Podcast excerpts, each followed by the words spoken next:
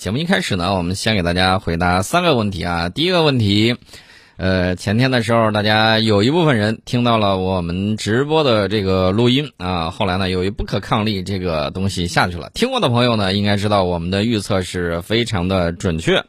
然后呢，呼吁大家保持定力啊，这个是当时在白天的时候我们已经给大家讲过了。后来呢，我们把这个全文呢也发到了群里面，让大家看了看，互相这个交流了一下。那么我要跟大家说的是，梳理一下共和国的三次战争，你就会发现一个问题：我们并不是在第一时间做出反应，而是在合适的时间、合适的时机做出正确的战略决策，并且实施。也就是说，主动权牢牢地掌握在我们的手中，并没有因为敌人的刺激就跳起来反应。最后呢，都是取得了完全的胜利。毛主席曾经讲过：“你打你的，我打我的。”所以说呢，这过了一两天啊，大家冷静下来，可以仔细梳理一下这个典型的国际事件，这种事儿啊，给我们带来的这个情况，我们可以分析一下我们自己的优势是在哪里，也可以分析一下美国现在面临的问题是什么，比如说通胀，对吧？通胀引发的这个结果会是什么样子呢？之前我们曾经给大家说过啊。那么我们同时呢也知道。有一些这个美国呀，美国有一些地方啊，他们打出了一些旗，大家一看，哟，这不是当年二战德国的纳粹旗吗？没错，所以说呢，它有一种什么样的这种趋势呢？纳粹化的这种趋势，它也有可能利用纳粹思维来凝聚人心，做困兽之斗。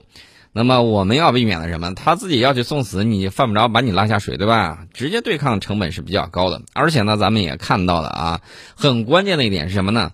工业制造二零二五计划到了关键的时期。除此之外呢，第四次工业革命正在方兴未艾啊！这个大家也要注意。如果说第一次、第二次我们都错过了，第三次我们赶了个末班车，那第四次无论如何也会在我们这儿发生，对吧？所以说呢，你应该考虑一下啊，怎么样在生产力上实现新的这种变革，这是非常重要的。那么我们再可以看一下，分析一下这个周围的这种形势啊，看周围的形势。你看俄罗斯在乌克兰那儿打，你觉得他能给我们争取到多少时间呢？我觉得这个争取的时间是有限的，对吧？那么美国呢，他自己还要考虑到啊，最近一段吃相不太好，资本产业想回流，然后呢还想把自己整个折腾一圈，拉拢起来西方世界跟我们搞对抗啊什么之类，为自己赢得时间，以拖待变。不然的话，它那么多的通胀怎么消化呢？它都是需要考虑的。那么我们也注意到了欧盟的这个情况，呃，被美国控制的比较严密，而且呢，它比较喜欢投机取巧啊。关键时刻呢，它可能就会跳脚到美国那边去了。这个大家也要看到。所以说呢，你综合去看一看，然后呢，我们再看什么呢？我们再看。近些年来，你比如说钓鱼岛，比如说黄岩岛，再比如说我们南海的岛礁，外部的敌人每跳梁一次，我们就把这个实控能力往前推进了一大步。将来我们也会把统一的进程往前推一大步。所以说呢，这个一定要理性的进行一些分析啊，这个大家要看到。所以说呢，你从各个角度去分析去看，然后再看最近一系列的这种组合拳，你慢慢的就会感觉到上面确确实实是有高人的啊。所以说呢，我们一定要相信中央的这个水平和意志，军事只是一种手段，那么战略决策的正确是非常重要的。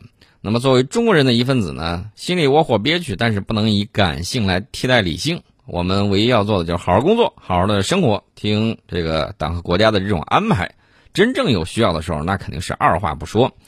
那么我顺便再说一下第二个问题啊，第二个问题其实跟第一个问题是有关系的，就是昨天的节目里面呢，这个由于技术原因啊，没有能够录上，所以说呢，昨天大家会看到啊，这个少了一期是吧？那么还有一个问题，我看了大家的评论，都看了，看了几十页啊，大家的这个评论里面很关心，在这儿呢，我也给大家回应一下啊。过去一个月呢，是由于迎接新生命啊，这个下一周开始的一个月里面呢，要这个陪伴新生命啊，这给大家说清楚。我们呢，这个今天呢，节目正式开始，跟大家聊什么呢？就是大家都知道啊，美国这个总统电影里头通常都这么演。啊，什么哪儿出事了啊？那美国的航母打击群在哪里？那现在大家可能要问，美国的里根号航母打击群现在在哪儿呢？这个动向大家都很关注啊。那他昨天上午的时候，在菲律宾海啊，冲绳以东的大东岛附近，在这个位置。根据这个分析判断啊，这个美国里根号航母打击群继续在向东移动。昨天的时候，那么此前呢，里根号航母被发现在巴士海峡以东的海域活动。那除了美国航母打击群之外，美军侦察机的这个动态也备受外界关注。监测数据显示，多架美军侦察机日前呢在我们的宝岛周围活动。那么，美军敏感时期向敏感区域派遣多架美军侦察机，而且呢，这几天活动还是很频繁的。那么昨天的时候呢，他那个四架美军侦察机暂未出动，呃，有可能就在这个日本这个加手纳基地那个位置。另外呢，这个美国美国的那个玛丽希尔斯号侦察测量船。在三号的时候，在台湾东南海域活动，啊，这是美国人他肯定要搞事情啊，他肯定要侦查啊，他整个他也有一系列的这种举动在里面啊，所以说呢，大家可以看啊。另外呢，我们知道二零一六年的时候，我记得当时的美国参联会主席呢也讲啊，这个底下的这个有些不听令而行啊，整个这个比较乱。那美军呢？现在也有一个非常头疼的问题。他头疼问题倒不是眼跟前儿，然后剑拔弩张的这种感觉，是什么呢？是兵源不足。美军遭遇了半个世纪以来最严重的征兵危机，弄不了人啊！这个还没有完全实现机器人化，所以说呢，他现在这个问题比较窘迫。对此呢，五角大楼采取了。一个措施撒钱啊，这个撒了很多钱，然后呢吸引年轻人去当炮灰。那么，然而现在任职于美国传统基金会的退役中将斯波尔认为，美军的困境只是长期征兵荒的开始。那美国现在到底都缺少缺多少人呢？美国海军虽然没有公布具体的征兵数字。但是表示今年很难实现征兵目标，甚至过去并不担心招人的美国空军，现在征兵人数比往年同期少了四千人，那这个数字可是相当的大。按照美国2021年10月到2022年5月汇编的这个数据，美国海军完成征兵目标的百分之八十九。尽管美国海军陆战队、美国空军还有美国太空军完成了征兵指标，但总体上，美国军队招募新兵的目标只完成了百分之八十五。昨天的时候，我们给大家说，美国有一个2045的一个造舰计划，很庞大啊，整上那个五百艘以上的这个船只。问题是，除了这个无人艇之外，剩下这波。人够不够用，这是个关键问题啊。那么对于美国空军而言呢，一个关键的缺员岗位就是战斗机飞行员啊，当然也包括运输机飞行员。二零二一年底，美国空军缺少多少名飞行员呢？一千六百五十名。我们知道这个战斗机飞行员啊，培训可不是说这个一蹴而就的，还是很费劲的。这是现役部队招募比较费劲。那美国陆军呢？美国陆军也也很难受。美国陆军遭遇了。这个近五十年来最严重的征兵危机。美国陆军部长沃姆斯的这个发言人法雷尔说，美国陆军今年保持是四十七点六万人的这个兵力。那么，二零二二财年，美国陆军需要招募六万新兵，但是截至到七月中旬，大家注意啊，截至七月中旬已经这个等于说是时间过半，任务过半了，他只招募了近三万新兵。那么，值得注意的是什么呢？美国陆军的四十七点六万人的这个人数，是因为征兵困难而降下来数字。根据相关授权，美国陆军原本要保持多少人呢？四十八点五万人，这一下少了差不多一万来人。一万来人什么概念？一万来人差不多就一个师的这个兵力了。那美国陆军副参谋长马丁啊，他曾经有个预测，说今年美国陆军的征兵目标可能完不成，最终征兵人数比原定目标还少一万人。大家注意啊，这一上一下，这就是两万。之前呢，因为征不齐，减了一万人；现在呢，又征不齐，又少一万人。那你说这个怎么办？大家说，那明年多撒点钱会不会有效果？二零二三财年，美国陆军可能仍旧招不够人。可能比目标要少二点八万人。在二零二三财年，美国陆军的规模可能缩减到四十四点五万人到四十五点二万人之间。那大家可能会有一个疑虑，也就是说，在这种情况之下，他怎么样才能征兵呢？除了撒钱之外，当然是到处制造矛盾，到处制造战争。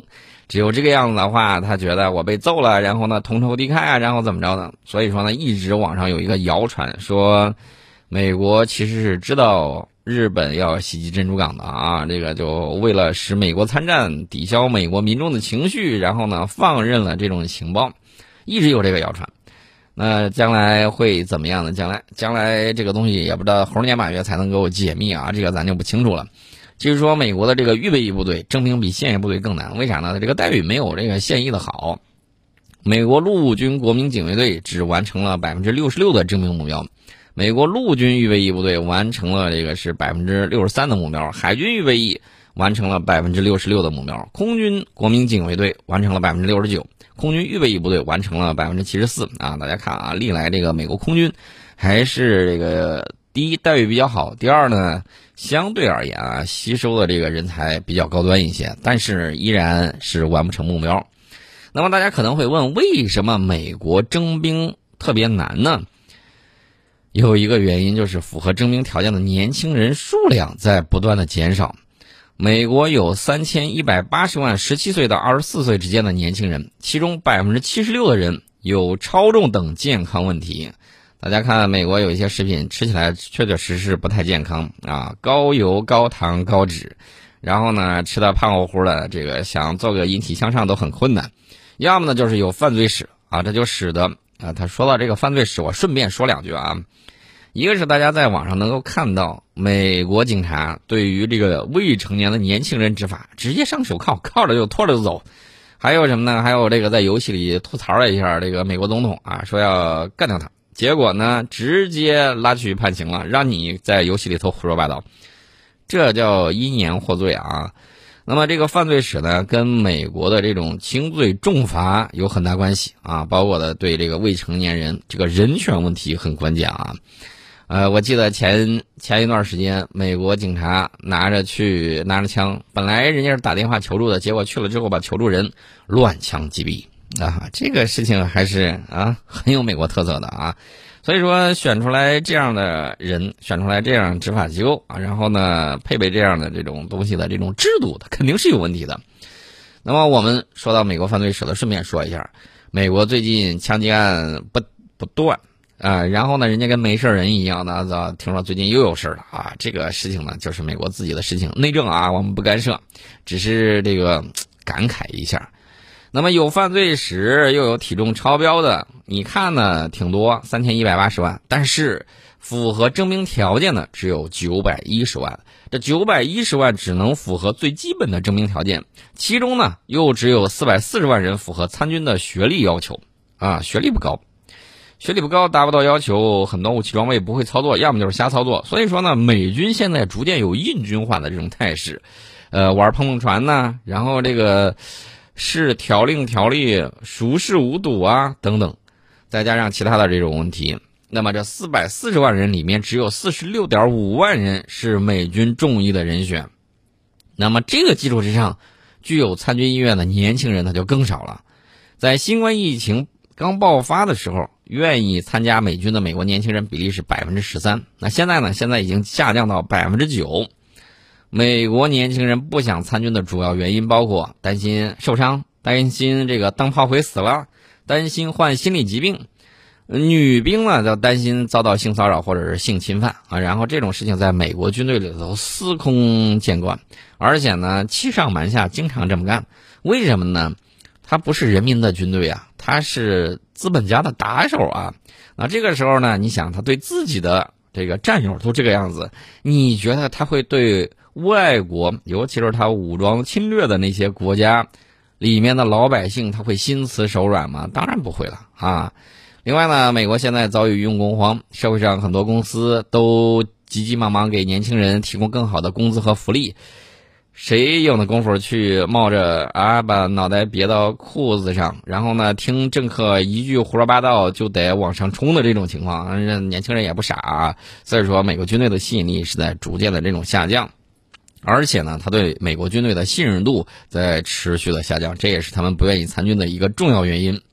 二零二一年里根国防调查显示，只有百分之四十五的美国人非常信任军队，比二零一八年咵叽一下。下降了四分之一，那很多美国人对政府的治理感到很愤怒。美国通过谎言在伊拉克等国发动战争，给这些国家带来灾难，而华盛顿也没有得到好处。如果年轻人要被派到离家很远的地方参加非自卫战争，他们为什么还要参军呢？充当资本家的打手吗？然后去给当炮灰吗？所以这就是一个大问题。然后美国家庭有很多父母希望孩子在择业或参军之前先上大学。然后呢，这就增加了美军征兵的这种困难。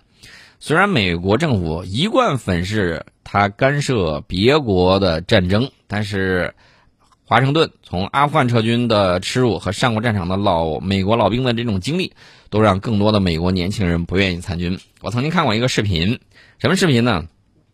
一个美国在战场上呃经历过的这么一个年轻的一个卫官。然后呢，他逮着一个机会，碰到了美国总统，然后他就在讲，就是你们的虚伪导致了我们这些年轻人在战场上流血流汗，呃，甚至丧失了生命，你们都有罪。啊，大概就是说了这么一番话啊。所以说呢，这个美国年轻人更不愿意参军了啊，老是冒出来这种事儿，啊，这是美国的这种现状。然后美国军队呢，怎么办呢？他坚信一条：重赏之下必有勇夫。你觉得这帮子人招进去了之后会是什么乱乱七八糟的？肯定是降低标准。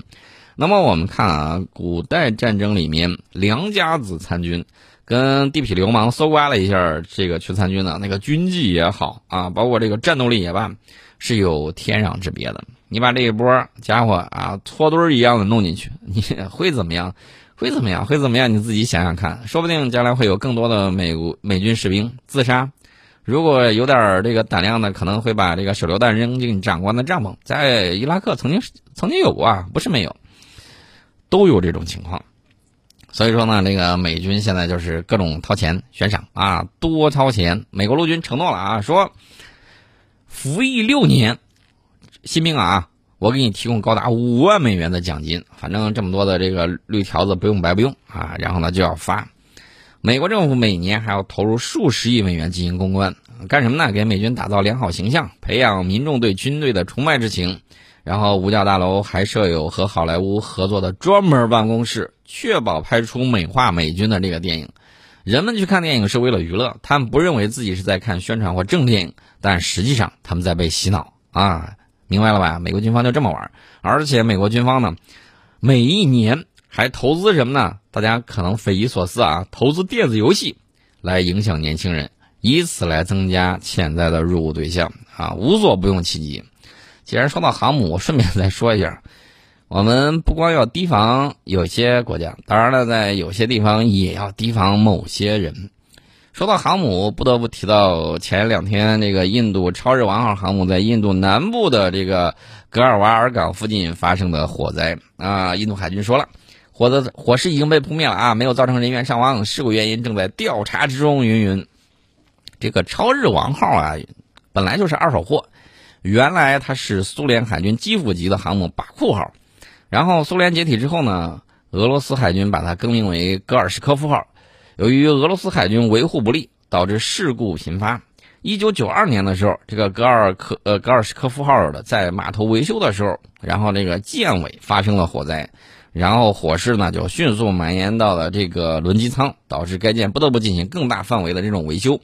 一九九四年的时候，这个航母正在海上吃着火锅唱着歌，结果锅炉爆炸了啊，动力系统遭到了毁灭性打击，被迫退役。二零零四年，俄罗斯跟印度签了一个协议，这个时候就是我之前在战略回游局第一季里面给大家讲的，用一美元的价格啊卖给了印度，把印度吊上了啊。不过，这个航母改装费用还有舰载机购买的这个费用需要印度全额承担。二零一三年十一月，改装之后的航母呢正式交付英军啊，改名叫超日王号。这个超日王号在二零一六年六月份的时候，也是在这个格尔瓦尔港维修，结果呢，污水处理系统的安全装置失灵，导致这个毒气泄漏，四名水兵中毒身亡。就是我说的那个，呃，放屁把自己人给崩死了那个超日王号。那么，二零一九年四月份的时候，还是在这个格尔瓦尔港，这个航母要进港的时候，轮机舱之内的蒸汽管道爆炸起火，有一名运军。军官啊，因为吸入过多浓烟不治身亡，呛死了。二零二一年五月份的时候，这个超日王号航母停靠在格尔瓦尔港的时候，这个舰员居住区又发生火灾，不知道是不是有人吸烟啊？反正就是这么个情况吧。这个超日王号航母实在是事故频发啊，当然改装有缺陷啊，另外呢，服役时间也忒长。呃，顺便呢，给大家说一下，印度目前造船工业水平也不足啊，工人技术水平也很差啊，老是自己想当然。不出问题那就难怪了。今天呢，我们先给大家聊到这里。